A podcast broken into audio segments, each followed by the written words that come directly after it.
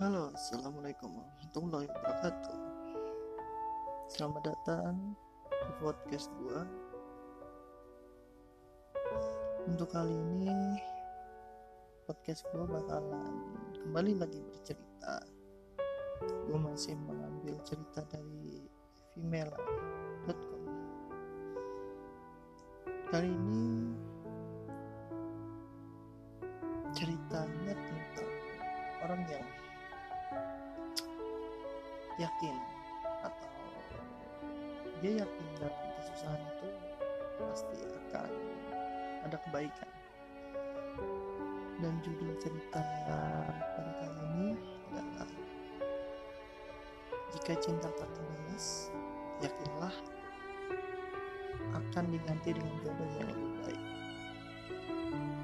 Cerita ini terbit Oktober dua ribu delapan belas. Ini adalah kisah tentang percintaan yang saya alami sejak saya duduk di bangku kosku. Dimulai dari sebuah pertemuan biasa yang cuma persaingan. Sebut saja inisial dari nama saya sekaligus orang yang mampu mengakui kemampuanku adalah R A. Awalnya saya menjadi rival dengan karena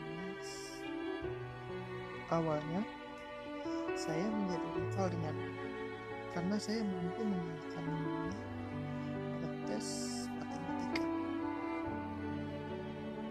Dia merasa tak terima, karena biasanya ia selalu menduduki yang pertama untuk mata pelajaran itu.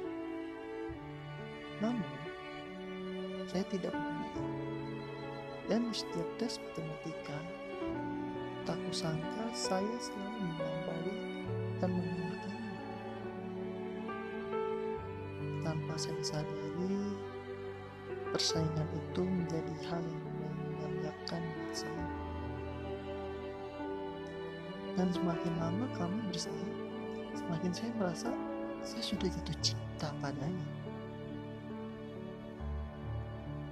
Saya terus memendam perasaan ini sampai naik di kelas tiga. Karena saran dari sahabat saya untuk mengungkapkan perasaan saya sebelum saya menyesal, dan di waktu yang telah dirancang, saya mengatakan semua di depannya. Responnya, dia tersenyum tulus, dan saya masih mengingat senyumnya yang menurut saya terasa hangat.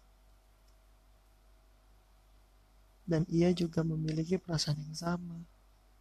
Saya bahagia, sangat-sangat bahagia. Tetapi saya memutuskan untuk tidak menjalin hubungan dengannya sebagai kekasih. Karena yang saya inginkan agar saya bisa menjadi sahabat sekaligus rivalnya. Dan ia pun setuju dan tidak mempermasalahkan itu semua. Namun, ketika saya memasuki semester dua di bangku kuliah, ia menyatakan bosan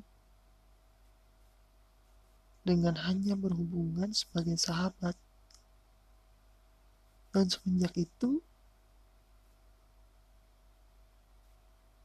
ia tidak pernah memberi saya kabar apapun.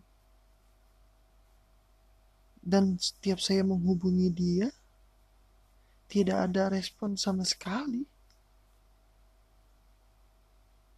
Entah saya merasa bodoh, atau saya menganggap ini hal yang biasa terjadi. Sejak kejadian itu, tiga bulan kemudian, tidak memberi kabar apapun. Akhirnya saya menyerah. Menyerah untuk mengharapkannya kembali.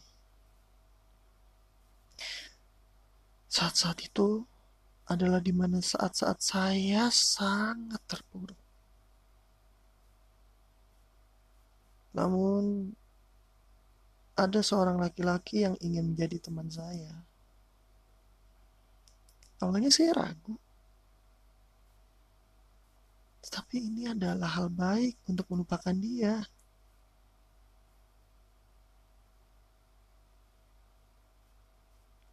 laki-laki itu memiliki hobi yang sama denganku. Lalu saya memperkenalkan teman baik saya dengan hobi yang sama. Kami bertiga berteman baik. Setiap ada acara apapun selalu bersama. Melewati suka duka bersama, saling bercerita satu sama lain. Bahkan menyelesaikan masalah bersama. Di satu sisi, saya mulai memendam rasa dengan laki-laki itu. Kemudian, saya bercerita kepada teman saya yang lain, yaitu perempuan. Setelah beberapa lama, kami bersama, bergi- berita mengejutkan menimpa pertemanan kami. Dia, laki-laki itu, dia menyukai teman baikku. Dia hanya menceritakannya kepadaku. Tetapi, di satu sisi, saya tidak boleh egois. Akhirnya saya memilih melupakan perasaan ini dan memilih untuk mundur dan mendukung segala keputusannya. Dan pada akhirnya mereka menjalani hubungan. Dan saya menyadari pertemanan kami mulai renggang. Entah saya yang terlalu berpikir negatif atau mereka yang menjauhi. Tapi saya tidak boleh egois. Saya tidak bisa mengganggu hubungan mereka. Saya tidak ingin menyakiti mereka. Biarlah saya yang merasakan. Karena saya yakin Tuhan telah menyiapkan yang terbaik untuk saya. Dan saya sangat percaya itu. Ya, begitulah ceritanya. Sebenarnya ceritanya gak begitu tragis ya. Cuman karena mungkin wanita ini gampang baper, atau gampang tergoda, atau gampang suka sama orang. Sampai dia belum belum belum belum tahu gitu. Orang yang dia suka apakah suka juga sama dia, atau dia cuman kegeeran seperti itu.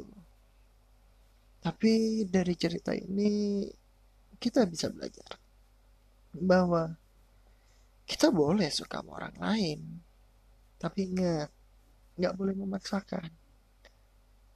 Dan cerita ini juga mengajarkan kita untuk ikhlas.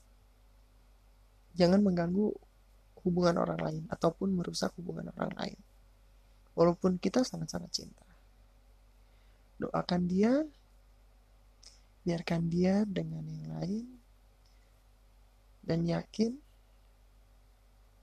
kamu akan mendapatkan lebih dari dia, dan doakan agar dia bahagia dengan pasangannya. Oke, sekian dari gue. Tetap jaga kesehatan di wabah corona ini. Selamat menjalankan ibadah puasa bagi yang menjalankan, dan tetap semangat. Semangat puasa sampai satu bulan. Sekian dari gue. See you next time.